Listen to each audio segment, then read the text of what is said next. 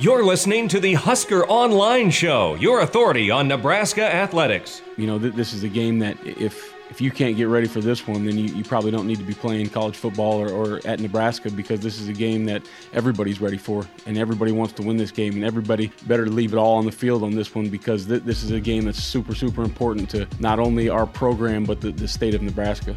Right, we got to be constructive about what went on on Saturday and then just turn the page, move on to the next the next game. Um, these weeks go by fast, so capitalizing on every day, preparing the best of our ability every day is going to put us in the best position to succeed on Friday. We're, we're so much better in so many ways, but we weren't Saturday, and that's that's what frustrates me. Is we've taken steps forward. I feel like we took a step back Saturday. We got more talent in this program than we've had the last two years. The talent keeps growing. A lot of the good players that are playing for us are young, uh, freshmen uh, playing for the first time. It, you know, to win in this league, you got to not only have the athletes on the field and have the right X's and O's, you got to execute it really well, and that's easier to do with a veteran team than it is a young team.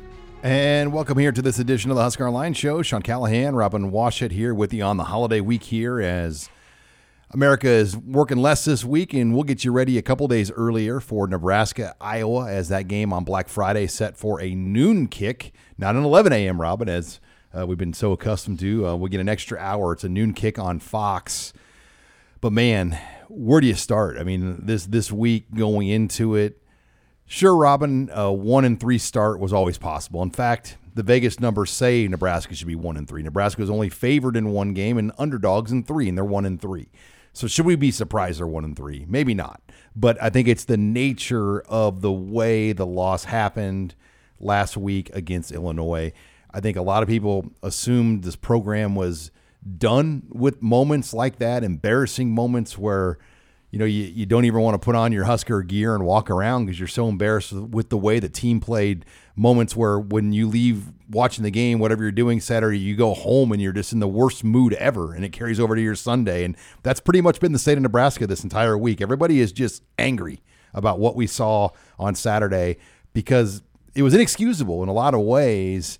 And now I don't want to call it the panic buttons being hit, but it feels like a lot of people have hit the panic button. Yeah, and you for the sole reason, uh, as you said, people are embarrassed and they're tired of being embarrassed by the one what they thing- love. Yeah, the one thing you know when it comes to sports that they've they've hitched their their livelihood to. So uh, it's you know one of those deals where I think it's just the the fatigue of constantly being let down by Nebraska football. And here we are in, in year three, and things have not gotten any better from where they were in year one to where the same mistakes happen every game, every drive, every quarter, and all that. Uh, and there's been no encouraging reasons to believe that things are headed in the right direction. And, you know, they got a staff that keeps saying that we know where this thing's headed, we're a more talented team.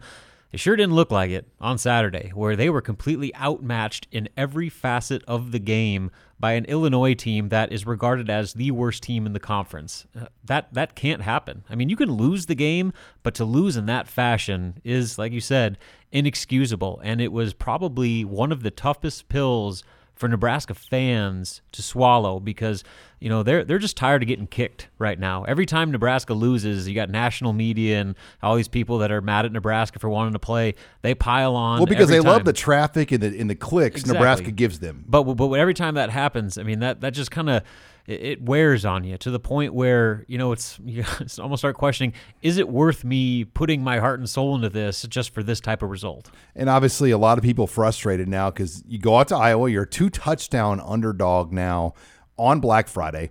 Meanwhile, Iowa, on the other hand, and we'll hear from Tom Kakert later in the show. Uh, he is the insider among insiders that covers Iowa football, um, has been covering the team for over 20 years, and he'll give us some more insight. But this is an Iowa team that started 0 2 with an opening loss to Purdue, a week two loss to Northwestern, both very, very close losses. They've won three in a row by 20 plus points. So they have found their stride, typical Kirk Ferentz team.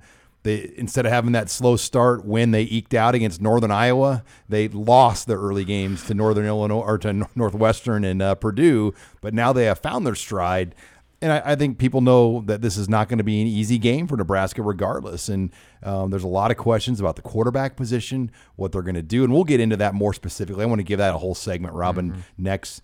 Uh, but just this game with Iowa you know, it's two teams playing each other in Nebraska's case at the wrong time, and Iowa's obviously playing their best football right now. Yeah, couldn't uh, dial up much worse as far as where this season is heading for both respective teams. But you know, you look at just Nebraska specifically. I mean, it's it's asking a lot uh, for them to somehow find all the answers to all the problems that we saw on Saturday and do it on a short week against a team that is playing arguably, you know, maybe outside of Ohio State as well as anybody in the conference right now over the past three weeks. And uh, Iowa's finding their stride, and Nebraska's completely lost. And is suddenly something going to uh, click with the Huskers this week in practice? You know, maybe. I'm not going to hold my breath on that. Uh, but you know, this you know from the fan perspective as well. I mean, not only uh, are they still licking their wounds from Saturday, but now, you know, you got Iowa and Nebraska's lost its last five in this rivalry to Iowa, and that is just such a bitter taste for so many fans that they're just already expecting the worst. And you know, quite frankly, I don't blame them. Yeah, Nebraska has not beaten Iowa since Bo Pelini's final game, and there's a lot of history in that. And Tom Kakert's going to tell. We'll talk about that more. But you think about that moment. Shawn Eichorst fired Pelini after beating Iowa, and then he trashed Iowa in his comments, basically saying the win over Iowa means nothing. Nine and three means nothing, and beating Iowa had no part of my decision to fire Bo Pelini. If they would have won by 100, I was going to still fire Bo Pelini.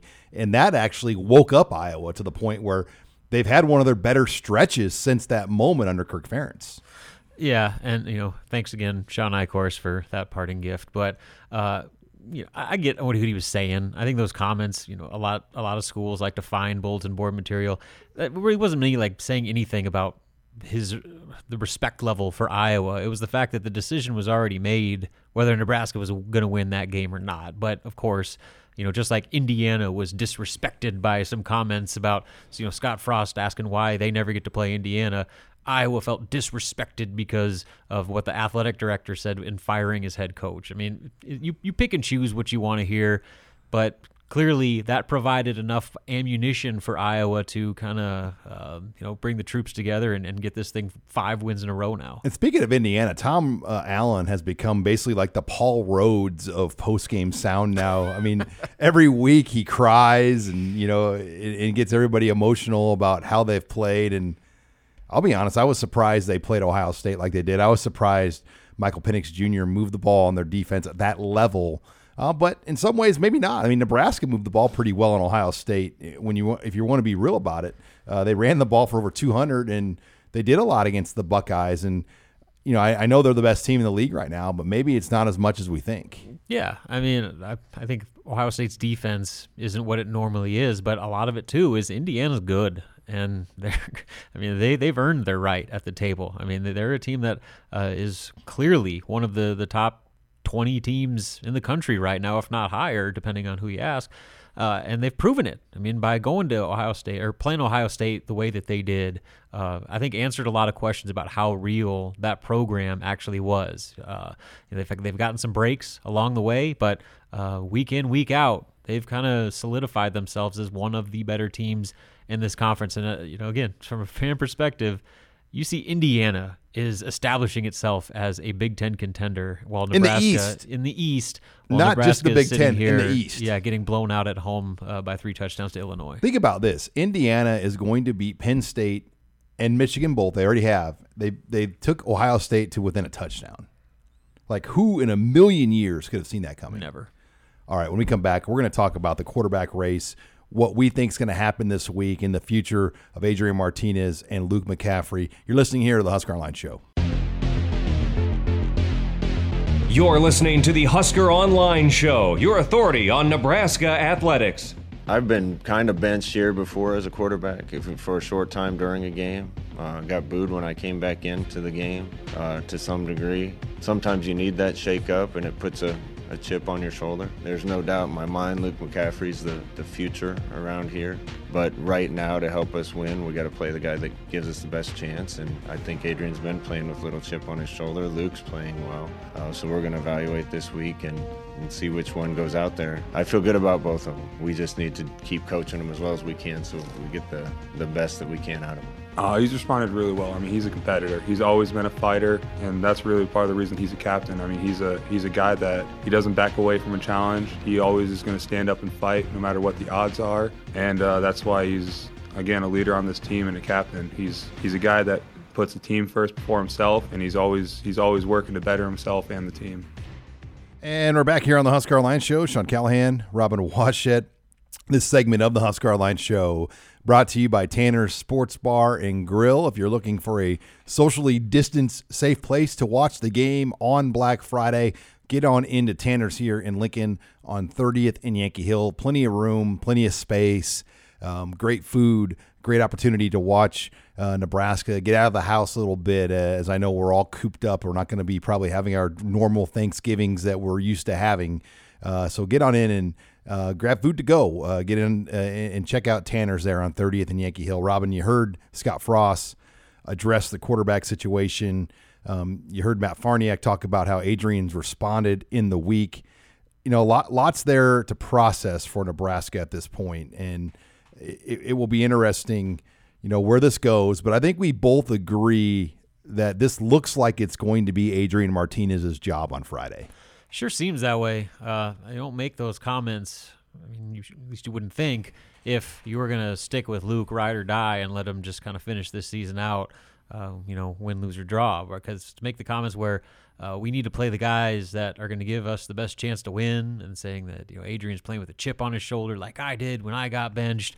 He's setting it up. Yeah, I mean, basically, I don't know how much more you need outside of a full blown uh, official announcement. So right now, yeah, I would expect Adrian to be the guy. I think that's the right call at this point. Luke, I think, has a lot of talent and a lot to work with down the road, but he is clearly not ready. Uh, I mean, the what he showed against Illinois, he just was not seeing the field. It got to the point where, I mean, after that first play, uh, he was so rattled and so nervous by the rush that he wasn't seeing anything past the pass rush to where he was sitting in the pocket, the rush would the, the pocket would collapse on him and he'd take off and run. And he, there were wide open receivers just streaking down the field uh, on multiple plays that he just did not see at all. And your offense will not function if that's what's happening at quarterback. And so you know, maybe he has a little bit more of that uh, that dynamic playmaking ability than Adrian does right now.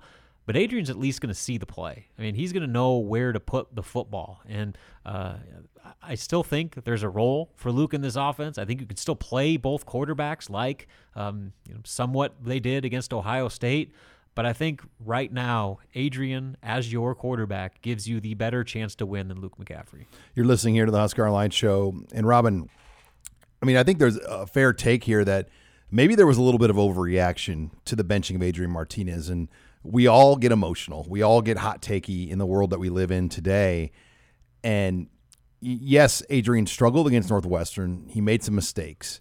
Turns but, out Northwestern's defense is pretty good. But when you hear Pat Fitzgerald this week say that this could be a similar defense to the 1995 team that went to the Rose Bowl, which was, you know, a defense that – I remember Mike Riley was the offensive coordinator for USC when they played Northwestern in the Rose Bowl, and he said that they were scared to death of that defense because there were no big plays allowed by them the entire year. And that's really that defense. They are not allowing big plays against anybody. And Adrian had some moments. They got in the red zone multiple times.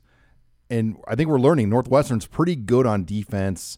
And Luke McCaffrey is pretty good at the things he can do well, but he can't read the field He's 10 of 24 right now of throwing passes between the numbers over the middle. Yep. Last week, he was 0 of 4 on throws that traveled longer than 20 yards, and he had two picks on those throws. Now, I know that was also a big criticism for Adrian, the fact that there was no downfield passing game, but put it into some more context. The defenses he was playing were Ohio State, where uh, you know Nebraska was intentionally not trying to chuck the ball downfield against those defensive backs to, to risk, uh, you know, making big time mistakes. And then Northwestern turns out they're maybe one of the best defenses in the country. So I mean, that's what he was up against. And you know, as as far as trying to create vertical passing game and taking shots downfield, those are probably the two worst defenses you want to try to do that against in the Big Ten. So uh, I honestly think that if Adrian Martinez would have started against Illinois, Nebraska wins that game by two. He's had his best games of his career against yeah. Illinois, and he he checks in. And yes, it was in garbage time with the game well in hand, but he was three of four passing, and his only completion was a drop, and he led him for a touchdown. I mean, just their second touchdown pass of the season. So, uh, I mean, it, say what you want. Uh, Adrian right now gives him the better chance. And it's because he is the better passer and he has a better understanding of how to read defenses than where Luke is right now. You're listening here to the Husker Online show as we talk offense now going into this Iowa game, Robin. And another thing is running back. For Nebraska, Dedrick Mills has really missed the last seven quarters of football, and they don't have a tailback. And really, Dedrick Mills hasn't played well all year either. And that's played a big problem. You know, and if they don't have Mills – healthy for this Iowa game, it's going to be really interesting how they run the ball because Luke McCaffrey is probably their best runner and he's a quarterback. And if you start Adrian, you have to think there'll be some imaginative stuff drawn up with Luke McCaffrey still involved in this game. And if they're going to, quote, bench him, I think they've got to figure out a way to massage it enough to say, look, you know, you're going to be a Taysom Hill type guy for us now. We're still going to play you a lot. And we don't have a running back, and we need you to run the ball and do things for us too. Well, right now, I mean, Luke McCaffrey is your best running back. I mean, he is by far the most productive offensive player on the team with his ability to run. And so to take that out of your offense, I think would be insane. So, starter or not, Luke has to play. Uh, he is your most dynamic playmaker on offense, and you have to get him involved. I saw a stat where Luke McCaffrey has more carries than all of Nebraska's running backs combined this season.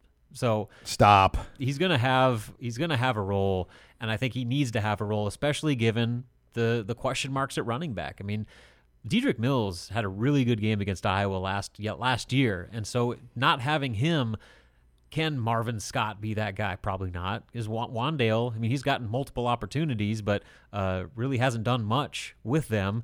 And so, I mean, you have to be able to run the ball to beat Iowa. It's it's not a, a secret. And Luke McCaffrey is your best runner. And so you got to find ways to get creative, like you said, get Luke involved, get Wan'Dale still involved, but try to find a traditional running game as well to take the pressure off those quarterbacks. You're listening here to the Husker Line Show, and Robin, the the offensive line too has been such a mixed bag as far as what we've seen from Nebraska and you know that's something that they, they've, they've got to figure that out. Um, I think the Jurgens injury, led by you know inserting Ethan Piper into more playing time, it just hasn't blended well. I mean, Jurgens has played hurt. Piper is really young, and he's not quite ready. It appears for some of the, what they're doing. Boe Wilson's limited a little bit physically, and then Matt, Matt Farniok is you know you're just trying to put him where he can help you and I just feel like that line too has been a big part of things uh, for Nebraska why they've struggled. Yeah, and particularly in the run game, uh, uh those running backs, you know, they obviously have missed some, missed some spots here and there, but uh, the push, the lack of push, especially in that Illinois game, Illinois' defensive line dominated at the point of attack to where I mean the only way Nebraska was moving the football was Luke just scrambling around making plays and uh, you know, it doesn't matter if Dedrick Mills is healthy or you know if you have a Mon Green back there. If you cannot create holes uh, to a much better degree than what Nebraska's offensive line is doing right now, your offense is going to become predictable and one-dimensional, and it's going to make everything significantly more difficult. That's why all year this offense out after they get off that script to begin the game, it's been like pulling teeth trying to gain yards. Well, we're going to talk more now about the defense next as Erik Chinander's crew has a tough task ahead to slow down this Iowa Hawkeye running attack. We'll break that down next. You're listening here to the Husker Online Show. This is Husker Online, your authority on Nebraska athletics. Yeah, are, are, we exactly where we want to be? Probably not, but you, you, can't blame you can't blame the players. Saying we don't have the right players, that's not an excuse. Um, we have the right players. We have good players. We have good kids. We've got to get them more ready to play football and we've got to find a way to help them be better at their jobs, help them succeed on the field. So I, I don't want to sit here and say we need different players because that, that's not an excuse. We, we, have got to play with, with, the guys that we've got, and we've got good ones. And I don't want to take anything away from the guys we've got. Um, they can they can do this. I have confidence in them. They can do this. Um, do we always want to recruit more guys, more talent? Absolutely. But we need to get this done with the people we have in the program right now. And we're back here on the Husker Online show. That was defensive coordinator Erik Chinander just trying to figure out what's going wrong with the defense and you could say it's talent. You can you can blame it on a lot of things. I mean, I personally think the offensive struggles have as much to do about the defense as well. I mean, the offense is built to score and drive, and they're not doing that, and then that ripples back to the defense. But you go back, Robin, to the second half of that game. Illinois' first three possessions were 10, 12, and 16 play drives, I think, or it might have been 14, but they held the ball for 16 minutes on their first three possessions of the second half combined. And, you know, that, that fake punt, you know, it's amazing when you just go back and study that game. Nebraska's defense comes out and plays their best series of the game. Three straight plays, boom, boom, boom, punt, and they allow that play. And then the dam just came down, it felt like at that point. Yeah, I mean, it was obviously a, major turning point because Nebraska finally, you know, seemed like they were coming out of the locker room with some fire after all season. That being kind of their their death note, so to speak, to where they had, uh, you know, none of that to start the second half. They well, they came out playing, and then to have a play like that and as ridiculous as it was, we're like. the guy Blake Hayes or whatever his name is was like didn't know whether to run. Then he like was gonna punt. Then he was gonna run. Then he, and it was just like it's like he had a corn cob up as you know what. Right. And he was just like he he was like if I don't get this, Lovie Smith is gonna literally run yeah, me out of town. You could just basically like play Yakety Sax on there, and it would be the perfect theme song. Think if Nebraska play. is in position and stops him. All of a sudden, that second half's a lot different, right? I mean, sure, they're getting the ball back down. I think it was 31-17 on that on that uh, yeah. On that play. Yeah. I mean, yeah. And so it, I think that was obviously a key turning point. But you got to go back to uh, just the setback and the step back that that defense took. I mean, yeah, they gave up 500 some yards to, to Penn State, but you know they did so on a ton of plays, and Nebraska doesn't win that game without the defense. Uh, the defense had been playing played well enough for them to beat Northwestern. They played, uh, I think, better than anybody expected, especially for the first half against Ohio State. So that was, I mean, obviously the offense, as as deservingly so, got the majority of the the criticism. But the, the, the more disappointing thing, in my opinion, was how the defense reverted uh, so much against an Illinois offense that wasn't doing anything to scare you. I mean, they were a total mess that didn't have any playmakers that are going to be any, like all conference guys, and they did whatever they wanted. I mean, they're they're averaging like seven yards a rush, uh, almost ten yards per play. Uh, I mean, it, it was like Nebraska had no answers for what Illinois was doing, and Illinois wasn't doing anything crazy. I mean, they were just running simple offense, and Nebraska could not execute or win it down. In I think JoJo Domann said it best. The third down defense on the year, Robin, Nebraska is giving up well over 50% of third downs, which obviously that's way too much. I mean, that that's, you know, they're close to 60% a lot of weeks right now. And a lot of that has to do with first and second down. Nebraska's defense is giving up four yards on first down way too much. And mm-hmm. there's so many of these third and twos, third and ones, and you're just not going to win. And Nebraska's defense has to get back into a winning third down – and then when they were in some of those situations, they chose to just bring a four man front a lot of times, and that wasn't getting to the quarterback. So then when they would they would blitz, it felt like the pre snap read from the booth was perfect on where the pressure was coming from, and Illinois would check into like the perfect call where like the blitz was coming and the screen went right over the blitz that yep. one play. I mean, yep. it, it just they had they had Nebraska figured out. It felt like in that game last week. Yeah, and like so, there's other examples too where you know that, that big like 55 yard run or whatever.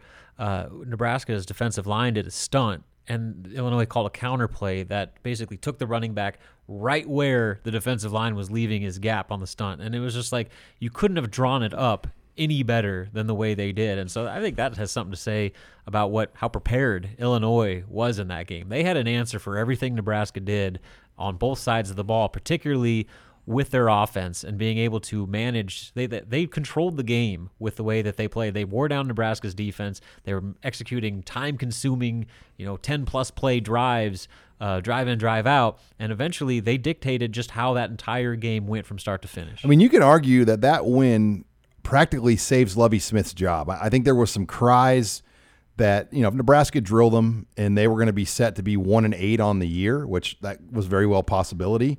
Um, you know he may he may get let go, but I, I, think now they've won two in a row. They're two and three.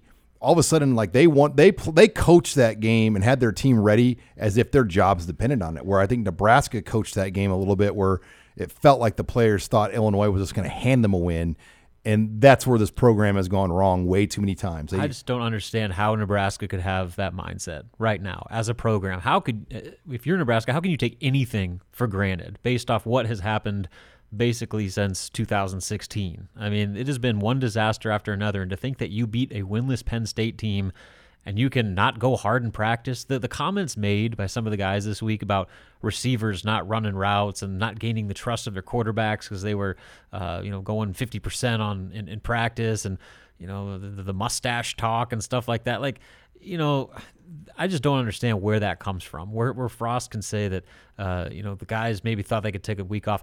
How? How does that happen? How, as a coach, do you let that happen? How, as a staff, how, as captains and senior leaders, do you let that happen over the course of a full week to where uh, you see it happening and in retrospect you say, yeah, we just didn't practice well?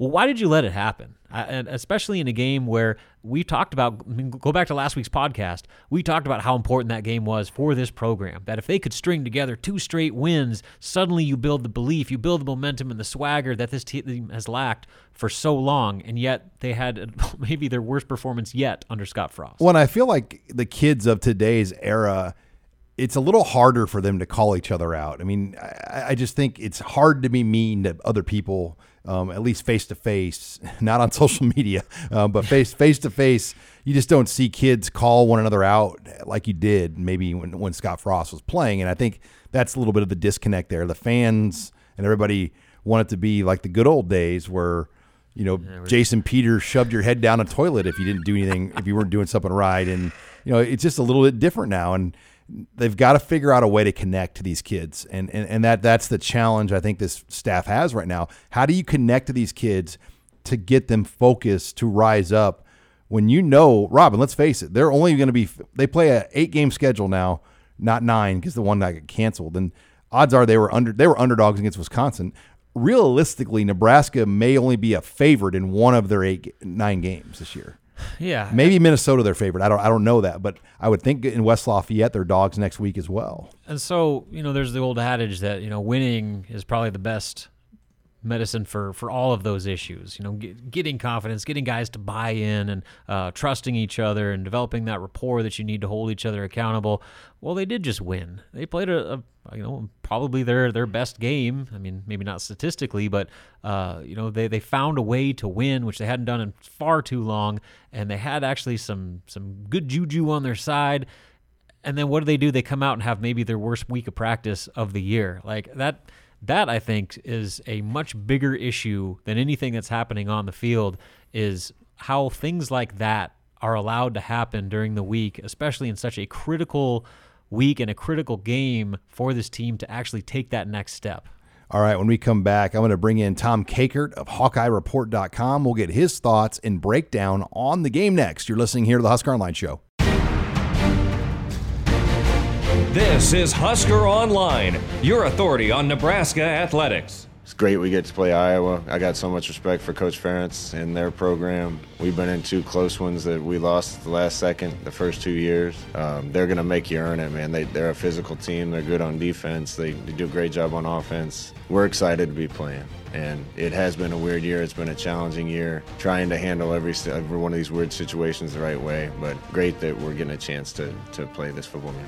We're back here on the Husker Online Show. Sean Callahan now joined uh, by my longtime friend and Rivals.com colleague Tom Kakert of HawkeyeReport.com. As Tom, this is the tenth year in a row Nebraska and Iowa have played on Black Friday. Um, I know in 2021, obviously, it might it's going to take a one year hi- hiatus, but you know this feels pretty normal. I mean, Nebraska, Iowa, now 10 years of doing this here on Black Friday. Yeah, it took a pandemic to make it happen this year, though. Uh, but uh, yeah, it's I you know I just I I I really enjoy, and I think Kirk Ferentz has said this many times too that he really enjoys this Black Friday thing, and I, I think a lot of us were uh, I don't know about skeptical, but just kind of wondering, oh, I wonder how this is going to feel with Friday football games around Thanksgiving. And, you know, it feels pretty good. And I think from Kirk's perspective, probably feels pretty good because Iowa's had a lot of success in recent years on Black Friday. So that probably ups his uh, his mood and his desire to play this game as well. Yeah, and, and you look at this series historically, it, it has, had a lot of influence for both programs. I mean, you think about Mike Riley and Bo Pelini were fired after games against Iowa. And uh, when Bo Pelini was fired, it was after he had beaten Iowa, and Nebraska's athletic director made the legendary comments that he didn't really care about Nebraska's win over Iowa because Iowa wasn't really a good program in his opinion. And that, that was kind of the moment that turned Iowa's program, and they went to the Rose Bowl, and uh, things turned around pretty quickly in Iowa City. Yeah, uh, that's uh, the the Shawn Eichorst uh, uh, quote, which will live in uh, in infamy. And um, yeah, and since then, Iowa.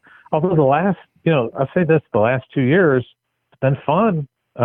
You know, fun games. I mean, there were a couple um, lopsided ones towards Iowa for Iowa in recent years, but the last two, uh, you can't argue with the game going down to the last uh, last minute of the game, last seconds of the game, and and kicking a field goal, and then you know, kind of the the rivalry has just picked up. I just you know noticing it this week. It this rivalry is um, right there with Iowa State in terms of uh, Iowa fans. They're just all fired up about this game, and you know you see the Keith Duncan gifts are everywhere from uh, you know uh, his uh, salute at the end of the game last year.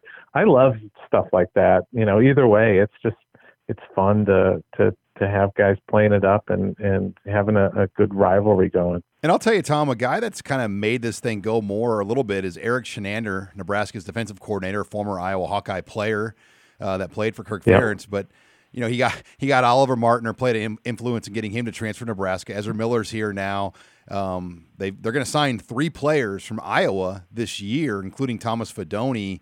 And you know, Nebraska's never done that um, that I can remember. Um, and you know, a lot of that Chinander and that kind of has increased. And then Iowa on the other side gets Keagan Johnson, a legacy who arguably had the best season of any player in the state of Nebraska. I, I think it's between him and Cole Payton, uh, the West Side quarterback, who's right now at least committed to North Dakota State. But I'll tell you, Chinander has really added a little bit of juice to this rivalry. And by the way, Tom, Oliver Martin on the field last week had a catch, a couple catches for Nebraska. so he will be in Iowa City on the field here on Friday his uh, his hometown, Iowa City. You know, just a stone's throw away from Iowa City West is where the the Kinnick Stadium is. So it's uh, that's wild. And here's some other things with Chinander. When he was out at Oregon, he's the one that led Iowa to really kind of uh, rethink their practice schedule.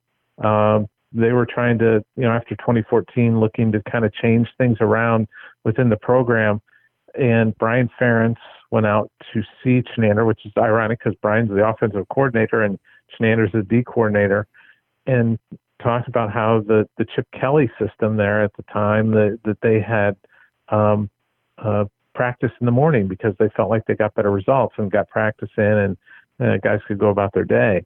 And um, so I was switched to the morning practice, and that was before the 2015 season, and Iowa goes undefeated in the regular season that year. So obviously, Iowa's still practicing in the morning.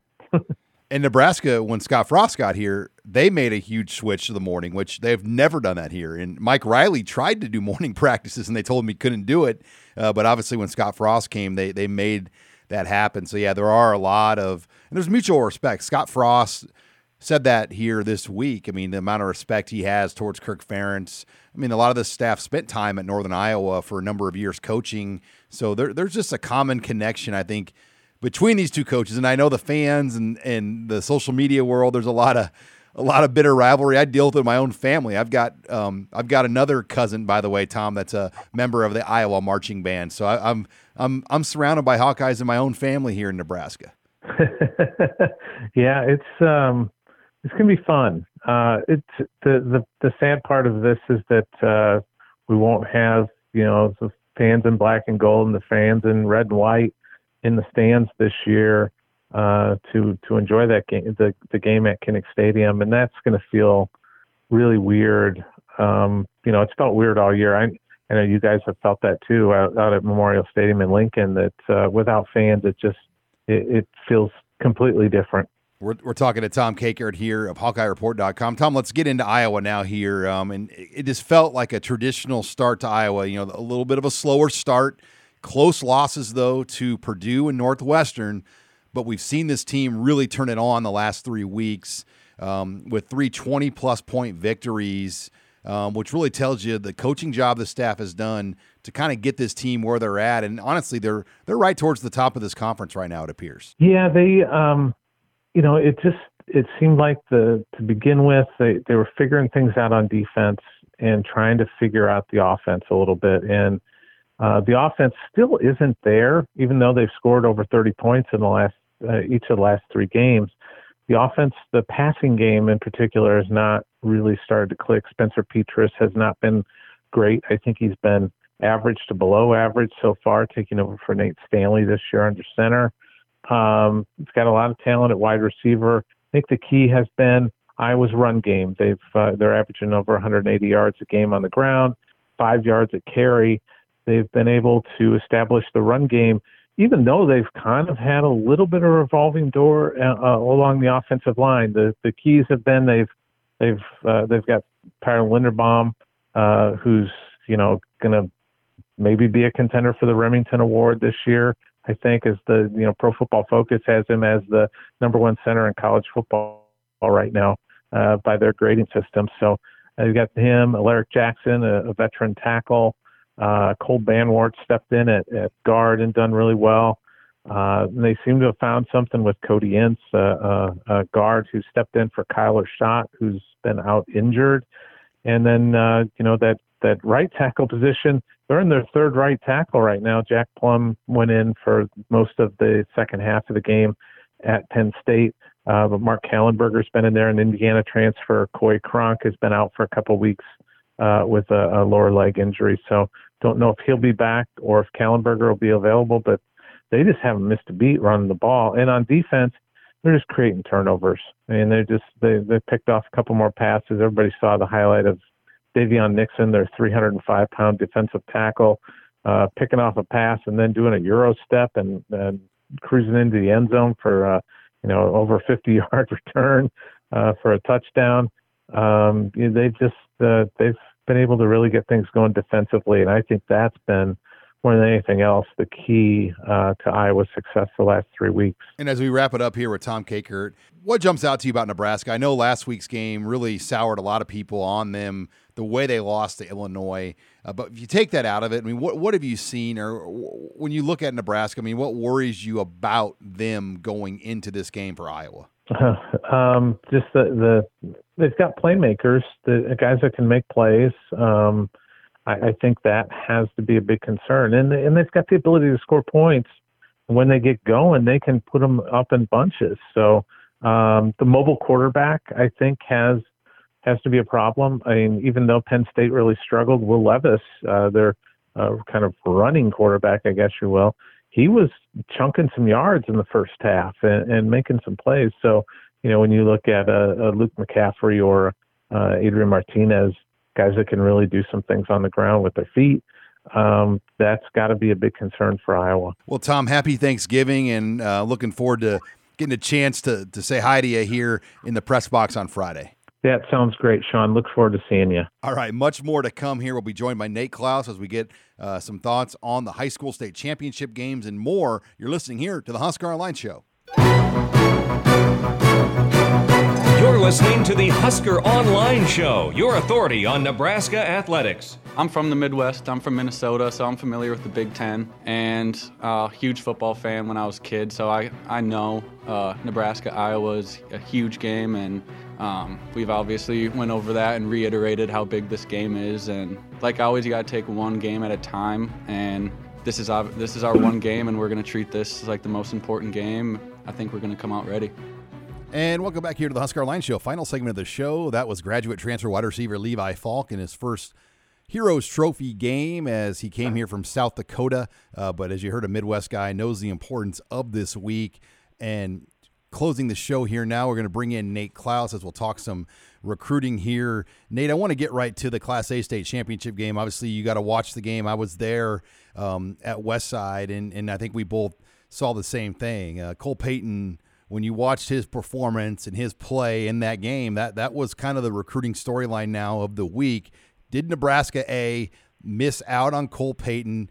B, did they pick the wrong quarterback in state between him and, and Haarberg at Kearney Catholic? And C, is there a way to make it work maybe with Cole Payton? I mean, those are all the questions I think all of us have right now.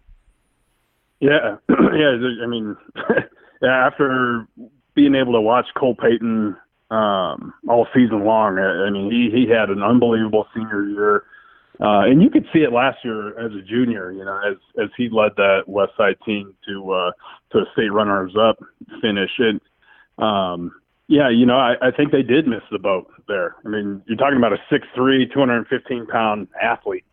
Uh, I don't care. I mean, you strip take the position away. I mean, he's I think he's an athlete that could help your your football team in in some way. Uh, now, would he want to be, you know, the second quarterback in a class? Did Nebraska take the wrong in-state quarterback? I don't know. Um, I'm I'm not willing to to go ahead and and say that, but there's no doubt in my mind that uh, he, he's a phenomenal player and I think he's going to do great things at North Dakota State. If if Nebraska did come into the picture late with him, um, I it's it's I've been led to believe that he would stick with um, North Dakota State.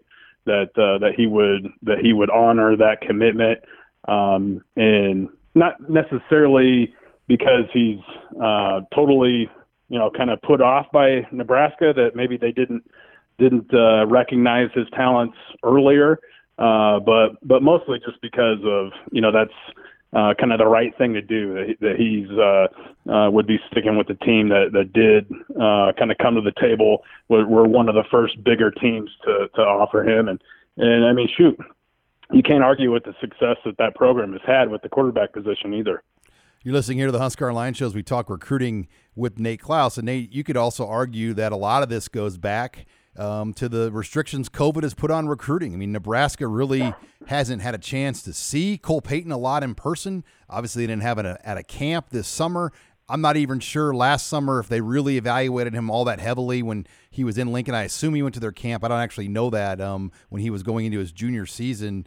Um, but the bottom line is they didn't really get to see Cole Payton. They didn't get to talk to him a lot because of COVID. And you know, there's going to be a lot of that in recruiting. There's going to be guys that fall through the cracks because people didn't get to see these kids in person or spend time with them on their campus and eyeball them. And Cole Payton may be one of those guys right here in our own backyard. Yeah, there's no doubt about it. I, I think that, you know, in a normal year, um, I think what Nebraska probably would have done, and, and they even talked with, at least with Haarberg about it, is that – hey, you need to come to camp and you need to throw for us in person, and we need to, you know, we want to we want to work with you, be hands on with you, and, and see you throw in person. And uh, um, you know, and he was totally on board with that. He was planning on going to the to their their quarterback camp or or the Friday Night Lights or whatever, and uh, working out for the staff and everything. And I think in a normal year, what probably would have happened is you probably would have had Haarberg and Payton working out side by side and um, you know, kind of kind of go all the way back to Mick Stoltenberg, Harrison Phillips type of people, where it, it seemed like when those two guys were working out at, at Nebraska's camp, it was um, they were both kind of trying to earn one scholarship, and um, you know, I, I think I, I just have this feeling that that's what it would have been like, and uh, obviously with the with COVID and the the recruiting dead period that was put into place because of the pandemic, you know that that never happened, and um, so Nebraska was, you know, they had to kind of make a tough decision, and um, and this is taking nothing away from from Heinrich Haarberg. I, I think, you know, he's a phenomenal athlete himself. He's six five, um, you know, got tremendous speed and um, and a ton of skill as well. So I mean, um, and he's he's a great player too, but uh, I do think things would have been drastically different, um, you know, w- when it comes to recruiting, not just the quarterback position, but a lot of in-state players, I think, kind of missed out on an opportunity to be able to to be seen by Nebraska and a bunch of other schools. Nate, what's funny is Haarberg was actually at that game on Friday night. Um, a group of those commits, I want to say Thomas Fidone was there too. Um, and they, they, said hi to me along the fence. I just didn't even think they couldn't get in the stadium. They were watching the game outside the fence at Phelps Field at Westside, um, you know, getting a, a, chance to see Teddy and, and Koby Bretz playing that game in person. Yeah, that's and that's pretty cool. Uh, and that kind of speaks to how how tight knit this this group of commits are. Um, you know, especially the the regional, the in-state guys and the regional guys. That I mean, a lot of these guys work out together. A lot of them, um, you know, we're we're on a seven on seven, or we're planning to be on a seven on seven team uh, together this this past spring, and um, you know, so that's that's pretty cool that that all those guys were there to to check out the the Class A game, and um, you know, especially Haarberg who drove from Kearney uh, all the way to, to Omaha to, to check that out and, and to, to spend with Thomas and, and some of those other guys. Nate, I got to ask you this now too. Obviously, social media is a big part of recruiting. It's probably the biggest part of recruiting now without on-campus visits. And during that game on Saturday uh, against Illinois, you, you, saw some tweets that maybe raised some red flags with current commits. Are you worried at all right now, especially if things really take a turn here over these final three games on some of these guys signing in December? Yeah, no, I'm not really worried about it. Um, I've had an opportunity to, to talk with with a handful of the commits and and have a pretty good relationship and feel for things with with a lot of guys and and uh, you know there's definitely some frustration, but more than anything, it's it's kind of uh with these guys at least it it's more of a motivation um, instead of uh, you know in the years past, and we've been for several times uh, in years past, you know when when there's an ugly game or where there's a rough patch uh, in a season, you know, you you can kind of get a sense for, oh man, um, things things are about to to go off the deep, um, and that's we're we're far far from that with this group of guys. They're they're motivated to get on campus. Uh, the large majority of these players are going to be enrolling early, and and they're they're motivated to get here and get to work. Uh, I know Thomas Fidone was extremely fired up about the Illinois game, um, and not because he, he doesn't know, you know, not because he's questioning his commitment to Nebraska. He's fired up because he wants to get here and get to work to make sure that again. Yeah, Nate, um, and you broke that down earlier last week. I mean, of the commits right now, how many, what, what's the 70, 75% of these guys are going to be here in January? Am I wrong? Yeah, for sure. And um, of the current 20, commits are going to be enrolling early and as many out of the 20. Um, and then, of course, you've got the uh, the graduate transfer, Chris Calor, uh, who's going to be, um, you know, graduating from Northern Iowa and enrolling early. So, uh, so you got as many as 17 out of out of 21 guys that that are going to be potentially be on campus early as early enrollees, which um, you know I don't recall a time where there's been more early enrollees or potentially as, as many enrollees as as what we're going to see this year. All right. Well, lots to follow. Uh, I'll be in Iowa City um, covering the game against Iowa. Plenty of basketball as well. Nebraska basketball had three games this week, and Robin will have you covered on that, and Nate and the guys will keep you up to date as we are closing in on that December signing day.